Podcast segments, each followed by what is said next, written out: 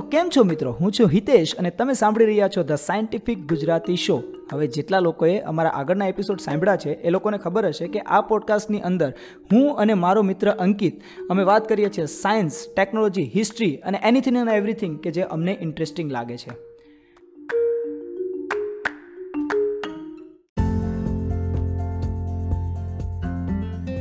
હકીકતમાં આ પોડકાસ્ટ એક દિવસ લેટ રેકોર્ડ થઈ રહ્યો છે. કેમ કે કાલે ગઈકાલે મને એવું હતું કે ચાલ ને પહેલાં હું એક મૂવી જોઈ લઉં અને મૂવી જોઈને પછી પોડકાસ્ટ રેકોર્ડ કરીશ. તો મેં મૂવી ચાલુ કર્યું. એ મૂવીનું નામ હતું પ્રી ડેસ્ટિનેશન હવે પ્રી ડેસ્ટિનેશન મૂવી જોયા બાદ મગજની અંદર એટલા વિચારો ફરવા લાગ્યા કે પછી હું પોડકાસ્ટ રેકોર્ડ કરી શકું એવી મારી માનસિક સ્થિતિ જ ના હતી એટલે જેટલા લોકોએ એકવાર પ્રી પ્રી ડેસ્ટિનેશન મૂવી નથી જોયું, એકવાર જઈને પ્રી ડેસ્ટિનેશન મૂવી જોજો. જો હું અત્યારે એની સ્ટોરી તો નથી કહેતો અને કદાચ એની સ્ટોરી હું તમને કહી દઈશ તો સસ્પેન્સ ખુલી જશે અને મેઇન છે એની અંદર સસ્પેન્સ હકીકતમાં એ મૂવી છે ટાઈમ પેરાડોક્સ ઉપરનું, પણ એની અંદર સાયન્ટિફિક કોઈ એટલી બધી વસ્તુ નથી, કોઈ સાઈફાઈ એટલી બધી વસ્તુ નથી, પણ જે સસ્પેન્સ છે એ બહુ ઇમ્પોર્ટન્ટ છે અને એ એ બહુ મસ્ત રીતે એની અંદર સાયન્સનું એક રિયાલિટી આપેલી છે કે આપણે તો મતલબ સાયન્સની અંદર જે વસ્તુ કહીએ છીએ કે આપણે ભૂતકાળની અંદર જઈ અને મતલબ ટાઈમ પેરાડોક્સની અંદર આપણે એવી વસ્તુ કહીએ છીએ કે જો અત્યારે કોઈ ઘટના બને છે, આપણે જો કોઈ રીતે ટાઈમ ટ્રાવેલ કરી અને ભૂતકાળમાં જઈને એ ઘટનાને બનતી અટકાવી દઈએ, તો ભવિષ્યમાં એ ઘટના બનશે જ નહીં. પણ આવું કરીએ તો એની ઇફેક્ટ ભવિષ્યમાં શું થશે? એની એક આખી ઇફેક્ટ દર્શાવતું મૂવી બતાવેલું છે. એટલે એકવાર તમે જઈને એ મૂવી પણ જોઈ શકો છો.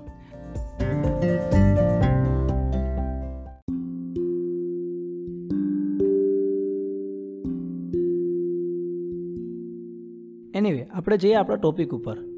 આજનો ટોપિક છે આપણો કોમ્પ્યુટર વિશેનો. તો આપણને મગજમાં એક વિચાર આવે કે તો ભાઈ દુનિયાનું પહેલું કોમ્પ્યુટર કયું? તો કોઈ એક સ્પેશિયલ કોમ્પ્યુટરને આપણે પહેલું કોમ્પ્યુટર નહીં કહી શકીએ. જેમ જેમ સમય પસાર થતો ગયો, એમ કોમ્પ્યુટરની ડેફિનેશન પણ બદલાતી ગઈ. હવે શરૂઆતમાં જ્યારે કોમ્પ્યુટર આવ્યું, ત્યારે એ કોમ્પ્યુટર હતું ગણતરી ગણતરી પણ સિમ્પલ ગણતરી કરવા માટેનું.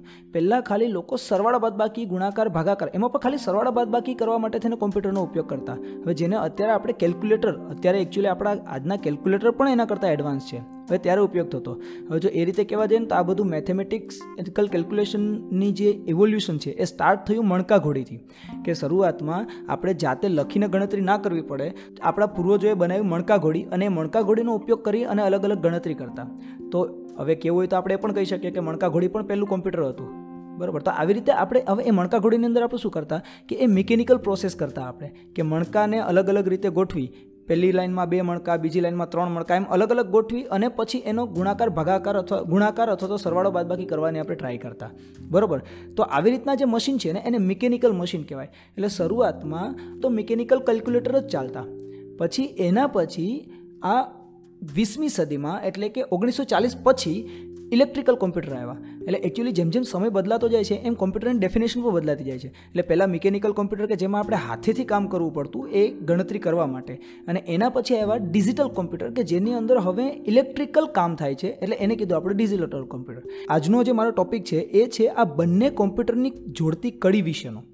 કે એક હતા મિકેનિકલ કોમ્પ્યુટર કે જેને ઉપર આપણે મેન્યુઅલી વર્ક કરવું પડતું અને બીજા હતા ડિજિટલ, એટલે કે ઇલેક્ટ્રોનિકલ ઇલેક્ટ્રોનિક્સ કોમ્પ્યુટર.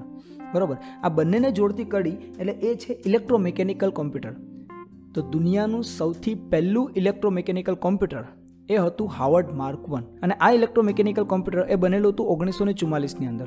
તો હાવર્ડ માર્ક વન એ પ્રપોઝ કરવામાં આવ્યું હતું આઈબીએન કંપનીને ઓગણીસો ને સાડત્રીસની અંદર અને ત્યાર પછી એ બની અને તૈયાર થઈ ગયું ઓગણીસો ને ચુમ્માલીસની અંદર. અને એ ઓગણીસો ને ચુમ્માલીસથી એ પોતે એક કોમ્પ્યુટર જે છે કામ કરતું થયું હતું.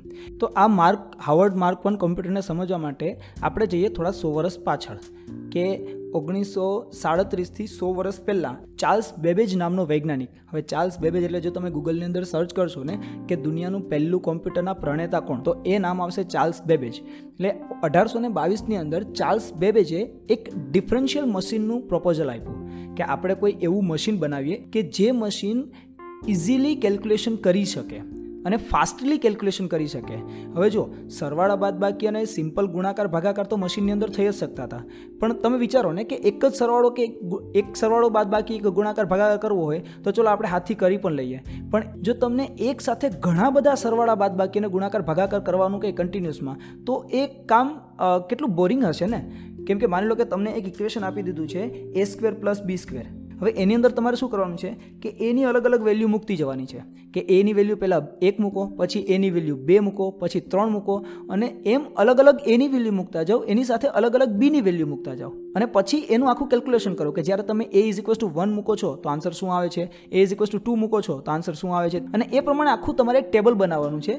તો આ વસ્તુ કેટલી બોરિંગ હશે ને? તો લિટરલી એ સમયમાં કેવું હતું કે જેટલા પણ રિસર્ચ થતા, તો એ સાયન્ટિફિક રિસર્ચની અંદર આવી કેલ્ક્યુલેશન તો આવતી જ કે જેની અંદર તમને એક એક વેલ્યુ મૂકતી જવાની અને એનું રિઝલ્ટ મેળવતું જવાનું. જે લોકો ફિઝિક્સ ભણતા હશે, એ લોકોને ખબર હશે કે ફિઝિક્સની અંદર કેલ્ક્યુલેશન કેટલી કોમ્પ્લેક્સ આવે અને એ કોમ્પ્લેક્સની અંદર પણ આમ જ્યારે રિપીટેડ કેલ્ક્યુલેશન કરવાની હોય, તો ટાઈમ પણ વધારે લાગે અને બોરિંગ પણ થાય. તો એ વખતે મેથેમેટિકલ લેબર્સ હતા. આ શબ્દ સાંભળવામાં થોડો ઓકળ ઓકવર્ડ લાગશે.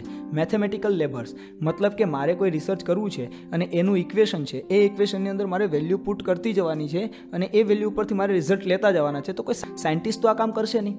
તો સાયન્ટિસ્ટને કામ નથી કરવું, તો પછી એ લોકો શું કરતા? એ લોકો લેબર હાયર કરતા. કે એ લોકોને ઇક્વેશન આપી દે અને એમ કહે કે તમારે આટલી આટલી વસ્તુ મૂકતી જવાની અને એનો આન્સર લેતો જવાનો. એટલે એને કહેવાતું મેથેમેટિકલ લેબર્સ હવે આ મેથેમેટિકલ લેબર્સે કન્ટિન્યુઅસ કામ કરતા હતા, આખો દિવસ બેસીને એને એક જ કામ. કે આ ઇક્વેશન છે, એની અંદર આ વેલ્યુ પુટ કરવાની છે અને આન્સર લાવવાનો છે. પણ હવે જો, આમાં પ્રોબ્લેમ શું થાય કે એક તો વસ્તુ આ બહુ જ સ્લોલી થાય. આ પ્રોસેસ બહુ સ્લોલી થાય. કે જે લેબર છે એ ધીમે ધીમે પોતે એક એક કેલ્ક્યુલેશન કરતો જશે એટલે એક ટેબલ બનાવવામાં તો કેટલા દિવસો લાગતા? અને બીજી વસ્તુ કે હ્યુમન્સ એરર પણ આની અંદર આવી શકે. કેમ કે હવે આ કેલ્ક્યુલેશન કોણ કરવાનું છે? મનુષ્ય જ કરવાનો છે ને? તો એની અંદર હ્યુમન્સ એરર આવી શકે. અને હ્યુમન એરર જો આની અંદર આ જે રિઝલ્ટની અંદર આવે, તો આ એરર ઉપરથી જે એક્સપેરિમેન્ટ કરવાનું છે, એ એક્સપેરિમેન્ટનો ચોક્કસ ડેટા આપણને નહીં મળે. તો આ એરર પણ નેગ્લેક્ટ કરવાની છે. તો આ બધી એરરને નેગ્લેક્ટ કરવા માટે થઈ અને આ જે ટેબલ્સની જે ઇક્વેશન, એક પછી એક જે ઇક્વેશન કન્ટિન્યુઅસ કરવાની છે, એ ઇક્વેશન કરવા માટે થઈને ચાર્લ્સ બેબેજે એક મશીનનું એક ડિઝાઇન તૈયાર કરી જેને કીધું એને ડિફરન્શિયલ મશીન. હવે એને ડિફરન્શિયલ મશીન એટલા માટે નામ આપ્યું, કેમ કે જે લોકો મેથ્સ ભણતા હશે, આખું જે કોમ્પ્યુટર છે ને મેથ્સની ઉપર જ ડિપેન્ડેડ છે, બરાબર? તો જે લોકો મેથ્સ ભણતા હશે, એને ખબર હશે કે શ્રેણીઓ જે આપણે લઈએ, શ્રેણી એટલે એક પછી એક જે આપણે કેલ્ક્યુલેશન કરીએ, એ કેલ્ક્યુલેશનની અંદર આપણે શ્રેણીનું જે આઉટકમ છે, એ એના ડિફરન્સ ઉપરથી આપણે મેળવી શકીએ, કે શ્રેણીની અંદર એક ટર્મ એના પછી આવે બીજી ટર્મ પછી ત્રીજી ટર્મ એની વચ્ચેનો જે ડિફરન્સ છે. જો આપણે કોઈ રીતે ડિફરન્સ કેલ્ક્યુલેટ કરીએ, તો આવતી નેક્સ્ટ ટર્મ એટલે આ ટર્મ અત્યારે માની લો કે અત્યારે જવાબ આવે છે બે, તો એના પછીનો નેક્સ્ટ ટર્મ કેટલો આન્સર આવશે એના ડિફરન્સ ઉપરથી કેલ્ક્યુલેટ કરી શકે. તો આ ડિફરન્સનો ઉપયોગ કરીને જ એણે મિકેનિકલ કોમ્પ્યુટર બનાવ્યું અને જેણે નામ આપ્યું ડિફરન્શિયલ કેલ્ક્યુલેશન મશીન તો એનું ડિફરન્શિયલ મશીન એ એણે પ્રપોઝ કરેલું હતું અઢારસો ને બાવીસની અંદર. અને એના માટે થઈ એને એને ફંડિંગ કોણે આપ્યું? હવે એ વખતે એને ફંડિંગ આપેલું હતું બ્રિટિશ ગવર્મેન્ટે એ. વખતે આ ખાલી ડિફરન્શિયલ મશીન બનાવવા માટે બ્રિટિશ ગવર્મેન્ટે સત્તર હજાર યુરો આ પ્રોજેક્ટ માટે આપ્યા હતા. હવે સત્તર હજાર યુરો જો આજના ટર્મમાં કેલ્ક્યુલેટ કરીએ ને, આજના પરિસ્થિતિ પ્રમાણે, તો આપણા ઇન્ડિયાના એક કરોડ અને પંચાણું લાખ રૂપિયા થાય. એટલે વિચાર કરો, એક કોમ્પ્યુટર બનાવવા માટે, કેલ્ક્યુલેશન કરવા માટે, આની અંદર બીજું કોઈ કામ નથી થતું? આજનું આપણું ઇન્ટરનેટ છે, આ બધું આજના જે ડેટા સિમ્યુલેશન છે, એ બધું કામ તો હજી એમાં થતું જ નથી. આ ખાલી કોના માટે છે? સરવાળો, બાદબાકી, ગુણાકાર, ભાગાકાર, અમુક લોગેરિધમ અને ટ્રિગોનોમેટ્રી ફંક્શન કરી શકે. એના માટે જ એક મશીન બનાવે છે. અને એ મશીન બનાવવા માટે થઈ અને એને એ વખતે બ્રિટિશ ગવર્મેન્ટે સત્તર હજાર યુરો આ પ્રોજેક્ટ માટે આપ્યા, જે આજના એક કરોડ અને પંચાણું લાખ રૂપિયા થાય. એટલે અંદાજે બે કરોડ રૂપિયા એને આપ્યા. ચાર્લ્સ બેબીઝને ખબર હતી કે આ બે કરોડ રૂપિયા પણ ઇનફ નથી? કેમ કે એનું જે મશીનની ડિઝાઇન હતી એ કોઈ નાની હતી નહીં. અને એ ડિઝાઇન કે એકલો પણ તૈયાર કરવાનો હતો નહીં. એની અંદર બે લોકોની જરૂર પડે. મેથેમેટિકની ઉપર વર્ક કરતા લોકોની પણ જરૂર પડે અને બીજું જે મિકેનિકલ વર્ક કરતા હોય એવા લોકોની પણ જરૂર પડે. એટલે એ બંનેનો ઉપયોગ કરીને આખું એક મોટું મશીન બનાવવાનું હતું. તો છેવટે એણે કામ ચાલુ કરી દીધું. પણ કેમ કે જ્યારે બે કરોડ રૂપિયા વપરાઈ ગયા, એટલે અત્યારના બે કરોડ, ત્યારના સત્તર હજાર યુરો જ્યારે પૂરા થઈ ગયા, છતાં પણ હજી એને જેટલું લાંબુ, જેટલું મોટું મશીન બનાવવાનું હતું, મોટું મતલબ મશીન તો કામ કરતું જ હતું પણ એ મશીનના ડિઝિટ જેટલા ડિઝિટની અંદર એને આન્સર જોતો હતો એવડું મશીન બનાવવું હતું એવડું મશીન ના બનાવી શકો, અમુક ડિઝિટ સુધી એ પહોંચી શકો અને છેવટે કામ અટકી ગયું. બરાબર? એટલે એનું પૂરેપૂરું ડિફરન્શિયલ મશીન તો હજી બન્યું નહીં. પણ જ્યારે આ ડિફરન્શિયલ મશીન બનાવતો હતો ને, તો એને એક આઈડિયા આવ્યો અંદરથી. ચાર્લ્સ બેબેજને અંદરથી એક, એમને એક આઈડિયા આવ્યો કે કેમ નહીં, આજે આપણે મેન્યુઅલી જે આપણે એને રકમ આપીએ છીએ મશીનને, કે તું આવે, મતલબ મશીનને આપણે મેન્યુઅલી જે રકમ આપીએ છીએ અને એના ઉપર જે વર્ક કરે છે, એના કરતાં કોઈક રીતે આપણે એને ઓટોમેટિક કરી શકીએ. કે આપણે ખાલી એને આખી જ દાખલાની રકમ લખીને આપી દેવાની કોમ્પ્યુટરને અને પોતાની રીતના કામ ચાલુ કરી દે. એટલે ડિફરન્શિયલ મશીન ઉપરથી એણે આ આઈડિયા ઉપર વર્ક કરવાનું ચાલુ કરી દીધું ને એ એટલે એનું એનાલિટિકલ મશીન હવે એનાલિટિકલ મશીનની અંદર એણે એવું કર્યું કે કોઈક રીતે આપણે કોમ્પ્યુટરને એવી રીતના કમાન્ડ આપી દે કે તારે આટલા આટલા કામ કરવાના છે. પછી આપણે ફ્રી હવે કોમ્પ્યુટર પોતાની રીતના જ આખા કમાન્ડ કરશે અને છેલ્લે એનો જે આઉટકમ છે આઉટકમ આપણને આપી દેશે. એટલે આ હતું પહેલું એનાલિટિકલ મશીનનું પ્રપોઝલ એટલે ચાર્લ્સ બેબેજે એ વખતે એટલે કે અઢારસો ને તેત્રીસમાં આ એનાલિટિકલ મશીનની ડિઝાઇન બનાવવાનું ચાલુ કર્યું અને અઢારસો ને સાડત્રીસની અંદર, એટલે બત્રીસથી ચાલુ કરીને સાડત્રીસમાં પાંચ વર્ષ સુધી એણે આ મશીનની ડિઝાઇન ઉપર કામ કર્યું. અને છેવટે એણે અઢારસો ને સાડત્રીસની અંદર આ મશીનની ડિઝાઇન પ્રપોઝ કરી. હવે આ મશીનની અંદર કેવું હતું કે એક પંચકાળથી એને રકમ આપવામાં આવે મશીનને, એ મશીન એ રકમ ઉપરથી કેલ્ક્યુલેશન કરે અને છેવટે આપણને આઉટપુટ આપે. હવે પંચકાર્ડ એ એક એવી વસ્તુ છે કે જેની અંદર એક કાગળ હોય, એ કાગળની અંદર હોલ કરવામાં આવતા. હવે જે જગ્યાએ હોલ મશીન જે જગ્યાએ હોલ જોઈ, તો એ એને રીડ કરતું વન અને જો હોલ ના હોય તો એને રીડ કરતું ઝીરો એટલે આવી રીતે મશીનની અંદર વન ઝીરો વન ઝીરોની અંદર કેમિકલી હોલ બનાવવામાં આવતા, આવી રીતના હોલ પાડી અને રકમ લખવામાં આવતી. હવે એક દાખલાની રકમ પણ બહુ જ લાંબા પંચકાર્ડની અંદર લખવામાં આવતી અને એ પંચકાર્ડ એ મશીનની અંદર મૂકવામાં આવતું અને પછી એ મશીન વર્ક કરતું. બરોબર. પણ હવે આ રકમ લખવી કઈ રીતે? હવે કે આપણે સિમ્પલ જે પ્રમાણે મેં તમને કીધું એ પ્રમાણે A square plus B square is equals to answer કોઈ લેવાનો હોય, તો એ કંઈ આપણે પંચકારની અંદર direct A square plus B square નથી લખી શકવાના. એના માટે થઈને પ્રોગ્રામિંગ લખવું પડે. હવે આની અંદર આ આ જે મશીન છે, એની અંદર રકમ બિલ્ડ કરવા માટે થઈને હવે કંઈક મેથડ બનાવવી પડશે. એ મેથડ એટલે કે પ્રોગ્રામિંગ મેથડ આ પ્રોગ્રામિંગ મેથડ એ વખતે ચાર્લ્સ બેબેજે એના વિશે થોડી ઇન્ટ્રોડક્શન આપેલું હતું અને એ મેથડને પછી ડેવલપ કરી અગસ્તા એડા કિંગ, જેના જેને એડા લવલન્સ પણ કહેવામાં આવે છે. એટલે અઢારસો ને ચુમ્માલીસની અંદર આ જે એનાલિટિકલ મશીન છે, એનો ઉપયોગ કરી અને આપણે કઈ રીતે એની, એનું આઉટકમ લઈ શકીએ, કઈ રીતે એની ગણતરી કરી શકીએ, એના માટે થઈને પહેલો પ્રોગ્રામ બનાવેલો હતો અગસ્તા એડા કિંગ, એટલે કે એડા લવલેન્સે એટલે એડા લવલેન્સને કહેવામાં આવે છે દુનિયાની પહેલી પ્રોગ્રામર હવે તમે વિચારો, આ સમય છે અઢારસો ત્રીસથી અઢારસો ને પચાસની વચ્ચેનો સમય છે. અને એ વખતે પહેલો કોમ્પ્યુટર પ્રોગ્રામ બને છે. અને એવા કોમ્પ્યુટરનો કે જે કોમ્પ્યુટર તો હજી બન્યું જ નથી. એની ખાલી હજી તો ડિઝાઇન તૈયાર થઈ છે. અને એ પ્રોગ્રામ પણ બનાવે છે કોણ? એક છોકરી બનાવે છે. હવે એ સમય અઢારસો ને ચુમ્માલીસનો સમય, એટલે એ વખતે ઇન્ડિયાની અંદર તો અત્યારે ઈસ્ટ ઇન્ડિયા કંપની ચાલતી. એટલે ભારતની અંદર તો કોઈ છોકરીને ભણવા જવા દેવાની તો પછીની વાત છે. પણ એને ઘરમાંથી બહાર જ ના નીકળવા દેવામાં આવતી કે તમારે ખાલી ઘરના કામ જ કરવાનું છે, ઘરના, ઘરની બહાર તમારે જવાનું નહીં. અને બાકીના જે બધા આપણે અત્યારના જે લોકો છે, એનું પણ ઇન્ટેન્શન શું હતું કે કોઈક રીતે આપણે ઇન્ડિયાની અંદરથી બ્રિટિશ કંપનીને બહાર કાઢીએ એમ. એટલે અમુક ઇન્ટેન્શન એવા હતા. અને બીજા અમુક રજવાડાઓના જે જે બેટલ્સ ચાલતા, એના વચ્ચેના જે યુદ્ધ ચાલતા, એટલે ઇન્ડિયાનું અત્યારે ફોકસ મેઇન અત્યારે એની ઉપર ચાલે છે.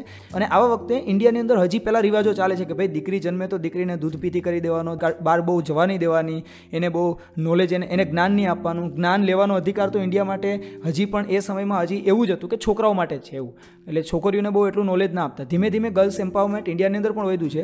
અને એવું નથી કે એ સમય ઉપર ખાલી ઇન્ડિયાની અંદર જ આ સિચ્યુએશન હતી. પણ ફોરેનમાં પણ એવું હતું. હવે અમેરિકાની આપણે વાત કરીએ તો અમેરિકામાં પણ વુમન્સને વોટિંગનો અધિકાર ઓગણીસો ને વીસ સુધી નહોતો. એટલે વુમન્સને ઓફિશિયલી વોટિંગનો અધિકાર ઓગણીસો ને વીસમાં મળેલો. એટલે આપણે સમજી શકીએ સિચ્યુએશન કેટલી હશે. અને આવા વખતે અઢારસો ને ચુમ્માલીસની અંદર પહેલો, દુનિયાનો પહેલો પ્રોગ્રામ બનાવે છે અને એ પણ એક કોઈ લેડી. એટલે આ બહુ મોટી વાત કહેવાય ને. એનીવે એ છે ઓગણીસો ને ચાલીસની અંદર એણે પહેલો પ્રોગ્રામ લખ્યો એનાલિટિકલ એન્જિનનો અને પછી એણે આગળ જતાં સમજાવ્યું પણ ખરું કે કઈ રીતે આ ચાર્લ્સ બેબેજનું ડિફરન્શિયલ એન્જિન અને એનાલિટિકલ એન્જિન બંને એકબીજાથી કઈ રીતે અલગ છે અને કઈ રીતે આની અંદર આપણે ઓટોમેશન કરી શકીએ. એટલે અહીંયાથી આ વાત વાત અટકી ગઈ. ઓગણીસો ને સાડત્રીસની અંદર જે ચાર્લ્સ બેબે જે જે ડિફરન્ટ એનાલિટિકલ એન્જિનનું જે પ્રપોઝલ આપ્યું, એના પછી સો વર્ષ સુધી ખાસ કોઈએ આના એન્જિન ઉપર, આની જે ડિઝાઇન છે ડિઝાઇન ઉપર ધ્યાન આપ્યું જ નહીં. ચાર્લ્સ બેબે જે ડિઝાઇન તો બનાવી નાખી એનાલિટિકલ એન્જિનની પણ એ એ તૈયાર નથી થયો હજી. અને લિટરલી સો વર્ષ સુધી તો કોઈએ આના ડિઝાઇન ઉપર એટલું ઇમ્પેક્ટફુલી ધ્યાન પણ નથી આપ્યું. અને પછી ઓગણીસો ને પાંત્રીસની અંદર આ ડિઝાઇન ઉપરથી હાવર્ડ એકેન એ થોડા પ્રભાવિત થાય છે. એની વચ્ચે પણ એકાદ કોમ્પ્યુટર બને છે, પણ એટલું કોઈ ઇમ્પેક્ટફુલ હોતું નથી. ઇનશોર્ટ સો વર્ષની અંદર એટલું કોઈ કોમ્પ્યુટરની અંદર ઇવોલ્યુશન આવ્યું ન હતું. પણ સો વર્ષ બાદ હાવર્ડ એકેને આ મશીનની ડિઝાઇન એનાલિટિકલ મશીન ઉપર થોડો એને ઇન્ટરેસ્ટ જાગ્યો અને પછી એણે પોતાની એક, પોતાના કોમ્પ્યુટરની ડિઝાઇન તૈયાર કરી અને એ ડિઝાઇન પણ સેમ થોડું હતું જે આપણે ચાર્લ્સ બેબેજના એનાલિટિકલ મશીન જેવું. એટલે છેવટે ઓગણીસો ને સાડત્રીસમાં હાવર્ડ એકેને એક ત્રેવીસ પેજનું પ્રપોઝલ બનાવ્યું. અને એ પ્રપોઝલની અંદર એણે મૂક્યું કે શા માટે આ મશીન અગત્યનું છે. એની અંદર જે પોઈન્ટ્સ હતા, એમાંથી મને બે ત્રણ પોઈન્ટ જે અગત્યના મોસ્ટ ઇમ્પોર્ટન્ટ જે પોઈન્ટ લાગે છે, એમાં એને પહેલો પોઈન્ટ એ કીધો હતો કે અમુક એવી કેલ્ક્યુલેશન કે જે આપણે હાથથી કરવા જઈએ તો ઘણો ટાઈમ લાગે. હવે જેમ કે એની અંદર એણે લખેલું છે કે પાંચનું ઘનમૂળ કાઢવું હોય તો એ આપણે નોર્મલ રીતથી કરવા જઈએ. વધારે એક્યુરેસી સાથે એને વધારે ડેસિમલ પોઈન્ટ સુધી જો આપણે એની એક્યુરેસી સાથે ઘનમૂળ કાઢવું હોય તો ઘણો બધો ટાઈમ લાગે. હવે મને થોડું અજીબ લાગ્યું કે કોઈ કોમ્પ્યુટરની વાત કરે છે, જેના ઉપર કરોડો રૂપિયા ખર્ચવાના છે અને એ એના પ્રપોઝલની અંદર લખે છે કે પાંચનું ઘનમૂળ કાઢવા માટે તેના કોમ્પ્યુટર અગત્યનું છે. એટલે મેં ડાયરેક્ટ એક પીએચડીવાળા મેથેમેટિક્સના એક સ્ટુડન્ટને ફોન કર્યો. મેં એને એવું કીધું કે, અરે, પાંચનું ઘનમૂળ કઈ રીતે કાઢી શકાય? એટલે ડાયરેક્ટ એ મને કહેવા માંડ્યો કે, આવી રીતના કેલ્ક્યુલેટરની અંદર આમ કરવાનું, તેમ કરવાનું, જેથી મતલબ પાંચનું ઘનમૂળ નીકળી જશે. મેં કીધું, નહીં કેલ્ક્યુલેટર નહીં હોય, ત્યારે કઈ રીતે કાઢતા હશે? ત્યારે લિટરલી મને મતલબ આ વિચાર આવ્યો કે અત્યારે તો આપણે પાંચનું ઘનમૂળ આપણે ઇઝીલી કાઢી શકીએ પાંચનું શું? કોઈનું પણ ઘનમૂળ ઇઝીલી કાઢી શકીએ. પણ જ્યારે કેલ્ક્યુલેટર્સ ન હતા, ત્યારે આ ઘનમૂળ કઈ રીતે કાઢતા હશે? ઘનમૂળ તો જવા દો. વર્ગમૂળ તો ઇઝીલી નીકળી જાય, એની ઇઝી રીત છે. ઘનમૂળ છે, એના પછી ચતુર્થ મૂળ, પંચમૂળ ષષ્ઠમૂળ જો ગણતરીની અંદર આવી કોઈ ગણતરી આવે, તો એ કઈ રીતે કાઢવી? અત્યારે તો કેલ્ક્યુલેટરથી ફટાક દઈને આપણે એને કાઢી શકીએ. પણ એ વખતે આ કેલ્ક્યુલેશન કેટલી હેક્ટિક થતી હશે ને, કે ચલો ઘનમૂળ જ આટલું પ્રોબ્લેમેટિક થાય છે તો પંચમૂળ કેમ કાઢતા હશે? બરાબર? કેમ કે પંચમૂળ એટલે હજી એની અંદર. હવે માની લો તમને પાંચનું પંચમૂળ કાઢવાનું કીધું. વિચાર કરજો કે પાંચનું પંચમૂળ કઈ રીતે કાઢવું? ગણતરીથી કોઈ કેલ્ક્યુલેટરનો ઉપયોગ નથી કરવાનો. તો એ વસ્તુ હકીકતમાં એક હેક્ટિક હશે ને કેટલો ટાઈમ લઈ જતો હશે ને જ્યારે એ એક્યુરેટ વેલ્યુ જોતી હોય ત્યારે. અને સાયન્ટિફિક એક્સપેરિમેન્ટની અંદર તો આવી રીતે કોઈ પણ ઘાત આવી શકે, એટલે ગણતરી તો કોઈ પણ ઘાતની કરવાની થાય, તો એ વખતે એના પ્રપોઝલની અંદર એણે આ વાત લખેલી હતી કે પાંચનું ઘનમૂળ અથવા તો કોઈ પણ વસ્તુનું ઘનમૂળ અથવા તો એનાથી વધારે પંચમૂળ સપ્તમૂળ જ્યારે કાઢવાનું થાય, તો એ વસ્તુ આપણે કઈ રીતે આ મશીનની અંદરથી ઇઝીલી કરી શકીએ? બીજી વસ્તુ એણે કીધી હતી, જેટલા પણ સાયન્ટિફિક રિસર્ચ થાય છે, જો આપણી મેથેમેટિકલ એબિલિટી સ્ટ્રોંગ હશે, તો સાયન્ટિફિક એક્સપેરિમેન્ટ વધારે સ્પીડમાં થઈ શકે. કેમ કે કોઈ પણ સાયન્ટિફિક રિસર્ચ પાછળ એના મેથ્સનો બહુ અગત્યનો ફાળો હોય છે. પહેલાં એ સાયન્ટિફિક એક્સપેરિમેન્ટની આખી આખી ગણતરીઓ થાય. એ ગણતરી ઉપરથી એનું રિઝલ્ટ પ્રેડિક્ટ કરવામાં આવે કે આના ગણતરી ઉપર એનું રિઝલ્ટ આવું મળશે. અને એના ઉપરથી પછી પ્રેક્ટિકલ કરવામાં આવે અને આપણું ગણતરીનું જે રિઝલ્ટ હતું એ અને જે પ્રેક્ટિકલ રિઝલ્ટ છે એ બંનેને સરખાવવામાં આવે. હવે ચલો પ્રેક્ટિકલ રિઝલ્ટ તો તમે મતલબ સાધનો ગોઠવીને કરી લેશો. પણ આ જે ગણતરી જે છે, હવે અત્યારે તો આપણે એવું લાગે કે પ્રેક્ટિકલ રિઝલ્ટ મેળવવામાં ટાઈમ લાગે, પણ ગણતરી સ્પીડમાં થઈ જાય. પણ આના કરતાં એ વખતે ઉલટું હતું. પ્રેક્ટિકલ સેટઅપ તો વહેલું થઈ જતું, પણ ગણતરીમાં ટાઈમ લાગતો, કેમ કે એના માટે થઈને પહેલાં મેથેમેટિકલ લેબર્સ કામ કરતા. એટલે એ વખતે કેવું છે કે એ વખતે આ બધું થોડું અઘરું થઈ જતું. તો એણે એવું કીધું કે જે આ સાયન્ટિફિક રિસર્ચ છે, એ સાયન્ટિફિક રિસર્ચ જો આપણે કોઈ રીતે આ મેથેમેટિકલ કેલ્ક્યુલેશન જે કોમ્પ્યુટરથી કરી શકીએ, આવી કોઈ ઇઝીલી વસ્તુથી કરી શકીએ, તો બહુ જ સ્પીડ થશે, જેથી સાયન્ટિફિક ઇવોલ્યુશન વહેલું થઈ શકે, કે વધારે ને વધારે સાયન્ટિફિક રિસર્ચ થઈ શકે. એના પછી એક એણે એના પ્રપોઝલની અંદર વાત મૂકેલી હતી. એ એવું હતું કે અત્યારે જે દુનિયા છે, એની અંદર ઇક્વિપમેન્ટ બધા લિનિયર ડિવાઇસથી નોન લિનિયર ડિવાઇસ તરફ ટ્રાન્સફર થઈ રહ્યા છે. હવે લિનિયર ડિવાઇસ અને નોન લિનિયર ડિવાઇસ એટલે જેટલા લોકો સાયન્સ ભણે છે, એ લોકોને ખબર છે કે ઓમનો નિયમ આવે કે કોઈ પણ પદાર્થમાંથી જે વિદ્યુત પ્રવાહ પસાર થાય છે, લાગુ પાડેલા વિદ્યુત સ્થિતિમાને સમપ્રમાણમાં હોય છે. તો જેટલી વસ્તુ ઓમના નિયમો પર કામ કરે છે, એ બધી લિનિયર ડિવાઇસ કહેવાય. અને જેટલી વસ્તુ ઓમના નિયમો પર કામ નથી કરતી અને નોન હેમિક ડિવાઇસ અથવા તો નોન લિનિયર ડિવાઇસ કહેવાય. એની અંદર લિનિયરિટી શો ના કરે. હવે આ હું તમને એટલા માટે કહું છું, કેમ કે લિનિયર ડિવાઇસના ઇક્વેશન ઇઝી હોય. એને તમે ઇઝીલી સોલ્વ કરી શકો. પણ નોન લિનિયર ડિવાઇસના ઇક્વેશન થોડા કોમ્પ્લેક્સ થઈ જાય. હવે એ નોન લિનિયર ડિવાઇસને સમજવા માટે થઈ અને એના ઇક્વેશન સમજવા માટે બહુ જ લાંબી કેલ્ક્યુલેશનની જરૂર પડે. અને જો આ કેલ્ક્યુલેશન કરવા બેસીએ ને, તો વર્ષોના વર્ષો જતા રહે. હાથથી જો આ કેલ્ક્યુલેશન કરવા બેસીએ, તો વર્ષોના વર્ષો જતા રહે. એટલે એણે એના પ્રપોઝલમાં લખેલું હતું કે જેવી રીતે હવે સાયન્ટિફિક રિસર્ચ લિનિયર ડિવાઇસથી નોન લિનિયર ડિવાઇસ તરફ જઈ રહ્યું છે, તો એના ઉપર આપણે કેલ્ક્યુલેશન પાવર પર સ્ટ્રોંગ કરવો પડશે અને એના માટે થઈને આ મશીનની જરૂર છે.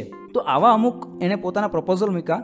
એ પ્રપોઝલ લઈ અને એ પહેલાં ફંડિંગ માટે થઈ અને પહેલાં એ મોનરિયો કેલ્ક્યુલેટર કંપની પાસે ગયો. એટલે મોનરિયો કેલ્ક્યુલેટર કંપનીએ કીધું કે આમાં તો બહુ જ મોટું ઇન્વેસ્ટમેન્ટ છે અને આની કાંઈ એટલી બધી કે ખાસ એટલી બધી જરૂર નથી. એટલે એને એ વખતે એની જરૂર લાગી નહીં. એટલે એણે એના ફંડિંગની ના પાડી દીધી.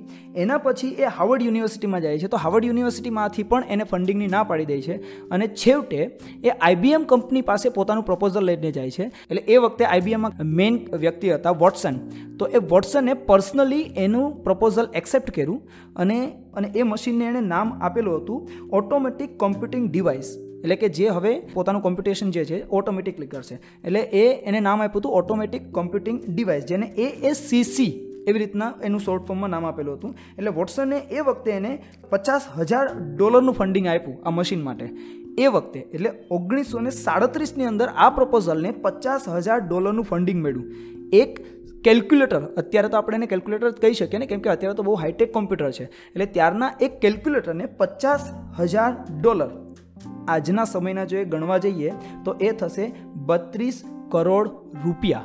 એટલે એ વખતે આઈબીએમ કંપનીએ પચાસ હજાર ડોલર એટલે આજના બત્રીસ કરોડ રૂપિયા હવર્ડ એ કિંગને મશીન બનાવવા માટે તેને આપી દીધા. એટલે ઓગણીસો ને સાડત્રીસમાં આ મશીન બનાવવાનું કામ ચાલુ થઈ ગયું. એટલે ધીમે ધીમે રહી અને આ મશીનનું કામ ચાલ્યું અને છેવટે આ મશીન તૈયાર થયું ઓગણીસો ને ચુમ્માલીસની અંદર. હવે હાવર્ડ એકેન પોતે પણ એક નવેલ ઓફિસર હતા, એટલે નેવીમાં કામ કરતા. એટલે ઓગણીસો ને તેતાલીસની આજુબાજુ એને ફરી પાછી નેવીની ડ્યુટી જોઈન કરવાની ઓફર પડી. ત્યારે એ પોતાનું બધું જ કામ એ પોતાના સાથીને સોંપીને જાય છે. હવે એના સાથીનો પણ બહુ અગત્યનો રોલ છે એની અંદર. કેમ કે ઓગણીસો ને ચુમ્માલીસની અંદર આખું મશીન અત્યારે આઈબીએમ લેબમાં તૈયાર થઈ ગયું. પણ એ મશીન આઈબીએમ લેબમાં રાખવાનું ન હતું. હકીકતમાં મશીન આઈબીએમ લેબ અને નેવી આ બંનેના મિક્સ ફંડિંગથી બનેલું હતું. એટલે આઈબીએમનું પણ ફંડિંગ હતું અને એમાં નેવીનું પણ ફંડિંગ હતું. હવે આઈબીએમે પોતાની કંપની માટે તેને ફંડિંગ કરેલું હતું અને નેવીએ પોતાના જે કેલ્ક્યુલેશન્સ ઇઝી થાય કે નેવીના જેટલા પણ રડાર કોમ્યુનિકેશનના અને બધા જેટલા પણ જે હેવી કેલ્ક્યુલેશન છે એ ઇઝી થાય એના માટે તેને એને પણ આમાં થોડું ફંડિંગ આપેલું હતું. તો ઓગણીસો ને ચુમ્માલીસની અંદર આ હવર્ડ એકેનનું, હવર્ડ માર્ક વન. એટલે એનું જે નામ હતું ઓટોમેટિક કોમ્પ્યુટિંગ ડિવાઇસ એમાંથી હવર્ડ એકેંગે એનું નામ બદલી અને હવર્ડ માર્ક વન કરી નાખ્યું અને એ પછી હવર્ડ માર્ક વન મશીન તૈયાર થયું ઓગણીસો ચુમ્માલીસની અંદર. હવે આ મશીન જ્યારે તૈયાર થયું ઓગણીસો ને ચુમ્માલીસની અંદર, તો આ મશીન કેવડું હતું, ખબર છે? અને આ આ કોમ્પ્યુટર કે જે સરવાળો બાદબાકી, ગુણાકાર, ભાગાકાર અને બીજી અમુક કેલ્ક્યુલેશન કરી શકે છે, એ મશીન એકાવન ફૂટ લાંબુ હતું. એકાવન ફૂટ લાંબુ. આઠ ફૂટ ઊંચું અને બે ફૂટ જાડું. આટલું મોટું મશીન હતું, જેનું વજન એક હાથી જેટલું હતું. એટલે સમજો કે આ ઇલેક્ટ્રોમિકેનિકલ મશીન કે જેનું વજન એક હાથી જેટલું હતું, એકાવન ફૂટ લાંબુ હતું અને આઠ ફૂટ ઊંચું અને બે ફૂટ પહોળું. એની અંદર જે વસ્તુ યુઝ કરવામાં આવેલી હતી, જેમ કે સ્વિચ ક્લંચીસ હતા, રિલે હતી, આવી રીતના ટોટલ ઇલેક્ટ્રોમિકેનિકલ ડિવાઇસ સાત લાખ અને પચાસ હજાર ઇલેક્ટ્રોમિકેનિકલ ડિવાઇસનો યુઝ થયેલો હતો. અને એ બધી જ ઇલેક્ટ્રોમિકેનિકલ ડિવાઇસને એકબીજાને એરેન્જ કરવામાં આવેલી હતી. આટલું મોટું મશીન બનાવવામાં ટાઈમ તો લાગે ને, અને ખર્ચો પણ થાય. અને આ મશીનની સ્પેસિફિકેશન આટલો ખર્ચો કર્યા પછી, પણ એની સ્પેસિફિકેશન શું હતી ખબર? કે એ એક સેકન્ડની અંદર ત્રણ સરવાળા કરી શકે. હવે હ્યુમન કેલ્ક્યુલેશન અને બાકી બધા કેલ્ક્યુલેશન કરતાં તો ઝડપ જ છે. આપણે અત્યારે જોઈએ કે ભાઈ ત્રણ એક સેકન્ડની અંદર ખાલી ત્રણ જ સરવાળા? જ્યારે આપણે કોમ્પ્યુટરની અંદર તો એક સેકન્ડમાં તો કેવડા મોટા મોટા આન્સર આવી જાય છે ને? આપણે જે સાદું કેલ્ક્યુલેટર છે, એની અંદર અત્યારે કેટલા સ્પીડમાં જવાબ આવી જાય છે? પછી ખાલી એને એક મલ્ટિપ્લિકેશન કરવું હોય એને એક ગુણાકાર કરવો હોય, તો આ મશીનને એક ગુણાકાર કરતાં છ સેકન્ડ લાગે. અને એક ભાગાકાર કરવામાં એને પંદર સેકન્ડ લાગે. એટલે તમે અત્યારે કેલ્ક્યુલેટરમાં વિચાર કરો કે તમને જો એક એક ભાગાકાર કરવામાં પંદર સેકન્ડ લાગતી હોય, તો તમે ભાગાકાર કરવા મૂકો બરાબર દબાવો અને પછી એ કેલ્ક્યુલેટરની અંદર પંદર સેકન્ડ સુધી રાહ જુઓ અને પછી આન્સર આવે. અત્યારે સમજવા જઈએ તો કેટલું સ્લોલી ગણાય ને? પણ એ વખતે આ વસ્તુ ફાસ્ટ હતી. કેમ કે કોઈ હ્યુમન પાવર આટલી સ્પીડથી કેલ્ક્યુલેશન ના કરી શકે. કોઈ પંદર સેકન્ડની અંદર મોટામાં મોટો ભાગાકાર આપી દે અથવા તો છ સેકન્ડની અંદર મોટામાં મોટો ગુણાકાર પણ કરીને આપી દે. એટલો પાવર હ્યુમન્સ પાવરની અંદર એ વખતે હતો નહીં. એટલે એ સમયના હિસાબે આ મશીનની સ્પીડ હતી. બરોબર. પણ મશીનના સ્પેસિફિકેશન બહુ મોટા હતા. તમે વિચાર કરો કે એ વખતનું ઇલેક્ટ્રો મિકેનિકલ કોમ્પ્યુટર કે જેને એક હોલમાં રાખવામાં આવેલું. અને બીજી વસ્તુ એ છે, બનેલું આ આઈબીએમ લેબની અંદર. હવે એને રાખવાનું હતું હવર્ડ યુનિવર્સિટીમાં એટલે ફરી પાછું આખા મશીનને બ્રેક બ્રેક મતલબ કે એને ડીએસેમ્બલ કરવામાં આવ્યું. ડીએસેમ્બલ એટલે એના પાર્ટ્સ અલગ અલગ કર્યા. એ અલગ અલગ પાર્ટ્સ ત્યાં હોવર્ડ યુનિવર્સિટીમાં લઈ જવામાં આવ્યા. અને ત્યાં પછી આ મશીનને ફાઇનલી ઓગણીસો ને ચુમ્માલીસની અંદર મૂકવામાં આવ્યું.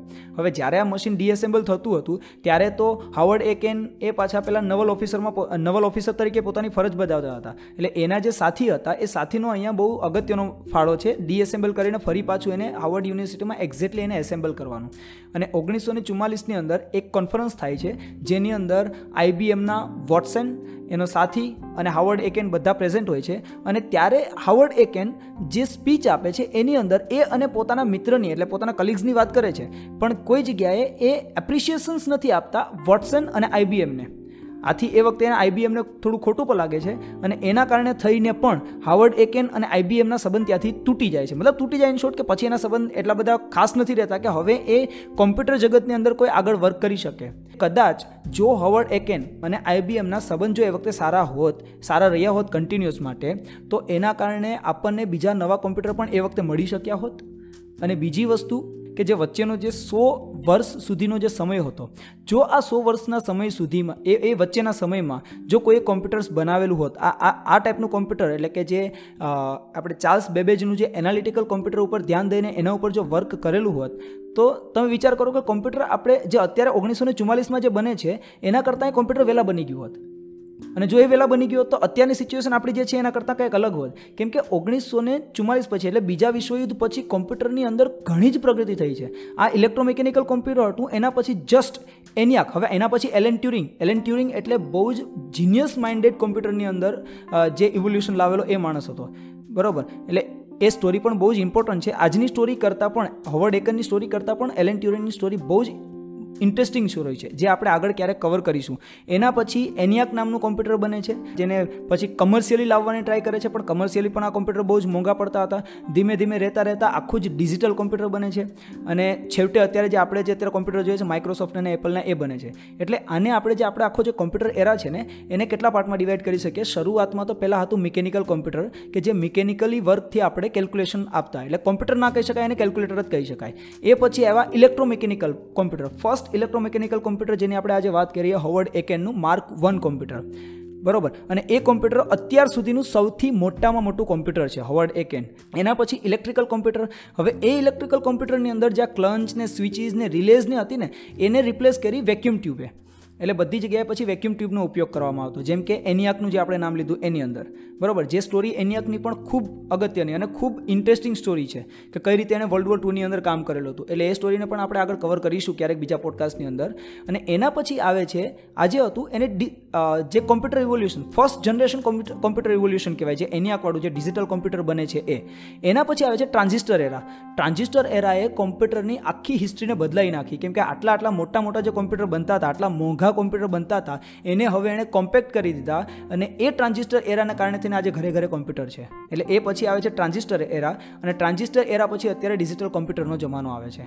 રાઈટ તો આવી રીતે આખી કોમ્પ્યુટરની હિસ્ટ્રી છે. હવે આ સો વર્ષ જે વચ્ચેનો ગેપ રહ્યો, એમાં માની લો કે જો કોઈ ઇવોલ્યુશન વધારે થયા હોત, તો આજે આપણી પાસે ઘણા સુપર કોમ્પ્યુટર હોઈ શકત. મે બી આપણે એમ કહી શકીએ. કેમ કે વચ્ચેના એરામાં તો કોઈ કોમ્પ્યુટર ઇવોલ્યુશન થયું જ નથી.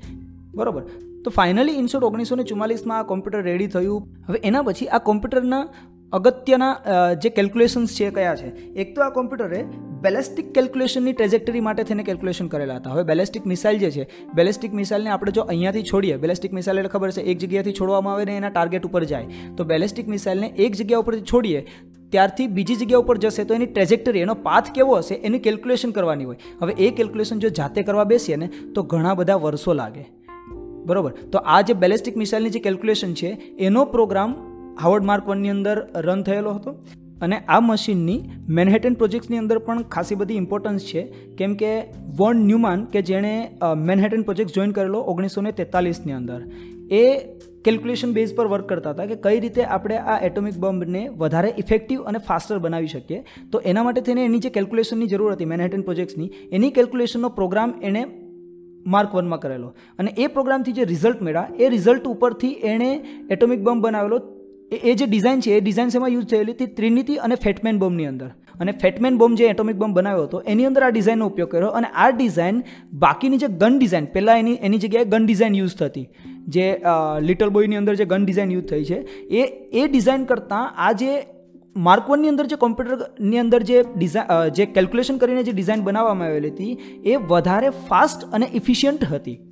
તો આ હતું બહુ જ મને જ્યારે હાવર્ડ માર્ક વન વિશે સાંભળ્યું ત્યારે બહુ જ ઇન્ટરેસ્ટિંગ છે. એકચ્યુઅલી અમે આની અંદર એક સિરીઝ બનાવવાનો વિચાર કરતા હતા કે કઈ રીતે આપણે મતલબ કોમ્પ્યુટરનું ઇવોલ્યુશનને બનાવી શકીએ. એમાં એલન ટ્યુરિંગ છે એનિયાક છે, પછી આગળના જે ડિજિટલ કોમ્પ્યુટર છે, પાછળના જે પાસ્કલાઇન જે કોમ્પ્યુટર છે, અથવા તો એબેસ્કસ છે, આ બધી વસ્તુને આપણે કવર કરીએ. પણ આ એક વસ્તુ મને એવી લાગી કે જે મિસલિંક હતી બધી જ વસ્તુની અંદર. હા, આપેલું છે, આના વિશે ઘણી બધી ડિટેલ આપેલી છે, પણ ઘણી જગ્યાએ આ હાવર્ડ માર્ક વનને મિસલિંક કરેલું બહુ ઓછી જગ્યાએ જોવા જોવા મળે છે. એટલે મને લાગ્યું કે આજે એનો પોડકાસ્ટ બનાવીએ. બાકી આગળ આપણે હજી ઘણા બધા કોમ્પ્યુટર વિશે વાત કરવાની જ છે. સો આ હતી આજની કોમ્પ્યુટરની વાતો. એકચ્યુઅલી કોમ્પ્યુટર જગતની અંદર કહેવા માટે ઘણું બધું છે. પણ જ્યારે અમે પોડકાસ્ટ રેકોર્ડ કરીએ છીએ, ત્યારે અમારા માટે એ પણ એક ચેલેન્જ છે કે કઈ કઈ વાતો સામે કરવી. કેમ કે એકચ્યુઅલી જ્યારે વસ્તુ આપણે કહેવા બેસીએ ને, ત્યારે એટલું ફ્લોમાં જઈને કે એ એક ફ્લોમાં એટલું બધું જતું રહે કે કન્ટિન્યુઅસ એ વાતો થતી રહે. અને એ વાતો એક ઇન્ફાઇનાઇટ ટાઈમ સુધી જતી રહે. એટલે અમારા માટે એ પણ એક ચેલેન્જ છે કે કઈ કઈ વાતો આપણે એક્ઝેક્ટલી કરવી.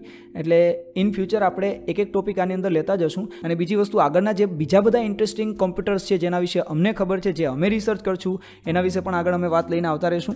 અને જો તમને પણ એવા કોઈ ટોપિક લાગતા હોય કે જે ઇન્ટરેસ્ટિંગ હોય, જેના વિશે તમે સાંભળવા માગતા હોય, અથવા તો અમારી સાથે જોડાવા માગતા હોય, તો તમે કોઈ પણ અમારા પ્લેટફોર્મ પર કોઈપણ પોડકાસ્ટના પ્લેટફોર્મ પર જોડાઈ શકો છો. અથવા તો અમારી ઇન્સ્ટાગ્રામની લિંક ફેસબુકની લિંક, ઈમેલથી પણ તમે અમારી સાથે કોમ્યુનિકેટ કરી શકો છો. તો એવી જ રીતે મળતા રહેશું દર અઠવાડિયે, પણ ત્યાં સુધી એક મિનિટ એક મિનિટ. આપણે જે કોમ્પ્યુટરવાળા છે ને, એના ફિલ્ડ માટે એક ફેક્ટની વાત કરીએ. જે કોમ્પ્યુટર ફિલ્ડની અંદર છે એ લોકો માટે. તમને ખબર છે કોમ્પ્યુટર પ્રોગ્રામિંગની અંદર બગિંગ અને ડીબગિંગ કોને કહેવાય? બગિંગ કરવું અને ડીબગિંગ ડીબગિંગ કરવું. બગ એટલે કે જે ફોલ્ટ આવે ને, પ્રોગ્રામની અંદર જે ફોલ્ટ આવે એને બગિંગ કહેવાય. અને એ ફોલ્ટને કાઢવો એટલે એને ડીબગિંગ કહેવાય. હવે બગ એટલે જે જીવડું હોય ને, એનું નામ આપવામાં આવે બગ. તો પછી આ કોમ્પ્યુટરમાં એને આ આ વર્ડ શા માટે યુઝ કર્યો? એનું કારણ શું છે? એના માટે થઈને ફેક છે ને, એ હાવર્ડ માર્ક વન કોમ્પ્યુટરની અંદરથી છુપાયેલો છે કે આના જે મેં તમને કીધું ને કે જેનો પહેલો પ્રોગ્રામર કોણ હતો? ગ્રેસ હોપર માર્ક વનના ચીફ પ્રોગ્રામર જે હતા ગ્રેસ હોપર એ એકવાર આની પેપર ટેપને એક્ઝામિન કરતા હતા. મતલબ એની જે પેપર ટેપ કે જેની અંદર પ્રોગ્રામ લખેલો હોય ને, એ પ્રોગ્રામિંગને એક્ઝામિન કરતા હતા, એને જોતા હતા. તો એની અંદર એણે એક માખી ફસાયેલી જોઈ. હવે જેની અંદર માખી આવી જાય મતલબ એ એ પેપર ટેપની અંદર એક માખી એટલે કે એક જીવડું ફસાયેલું જોઈ અને એ જીવડાની પાંખને કારણે થઈને એ જે પેલું હોલ છે એને ઢકાઈ જતું હતું. કેમ કે એની અંદર હોલ કરવામાં આવે, તો એ હોલ એની અંદર ઢકાઈ જતું હતું. તો એણે જોયું કે આ હોલને કારણે થઈને પ્રોગ્રામિંગમાં ફોલ્ટ આવે છે અને પ્રોગ્રામિંગને કારણે થઈને રિઝલ્ટ અલગ મળશે. બરાબર? તો એ વખતે આ બગ જે છે, એ નામ ત્યાંથી પડ્યું કે આ પ્રોગ્રામિંગની અંદર જે ફોલ્ટ આવે છે, કોને કારણે આવે છે? તો કે એ જે બગ છે, એટલે કે જે માખી છે, એ પેપર ટેપની અંદર ઉપર આવી ગઈ અને જે પ્રોગ્રામિંગની અંદર ફોલ્ટ ક્રિએટ કરે છે. એટલે એને કીધું બગ. તો પછી આને સોલ્વ કઈ રીતે કરવો? તો આને સોલ્વ કઈ રીતે કરાય? માખીને બહાર કાઢી લો. એટલે સિમ્પલ સોલ્વ એટલે માખી બહાર કાઢવી. એટલે એને કહેવામાં આવ્યું ડીબગિંગ એટલે પ્રોગ્રામિંગની અંદરથી તમારે આ ફોલ્ટ બહાર કાઢવો. એને કહેવામાં આવતું ડીબગિંગ એટલે બગિંગ અને ડીબગિંગ એ ત્યારના આજે એ એ ગ્રેસ હોપરની વખતથી આ પ્રોગ્રામિંગની અંદર નામ આપ્યું છે. અને અત્યાર સુધી આ જ વર્ડ ચાલે છે. પ્રોગ્રામિંગ તમે જ્યારે કરતા હોય ને તો બગિંગ અને ડીબગિંગ પ્રોગ્રામિંગની અંદર ફોલ્ટ કાઢવો. એને તમે ફોલ્ટ દૂર કરવો, એને ડીબગિંગ નામ આપવામાં આવે છે. તો આ એક હતું ફેક્ટ તો હવે આપણે દર અઠવાડિયે મળતા રહીશું કંઈક નવા ટોપિક સાથે, કંઈક નવી વાતો સાથે સાયન્ટિફિક વાતો લઈને આવતા રહીશું. તો ત્યાં સુધી શિયાળો ચાલે છે. થોડું એન્જોય કરતા રહો, શીખતા રહો સાયન્સને માણતા રહો. ફરી મળીશું આવતા અઠવાડિયે. જય ગુજરાત.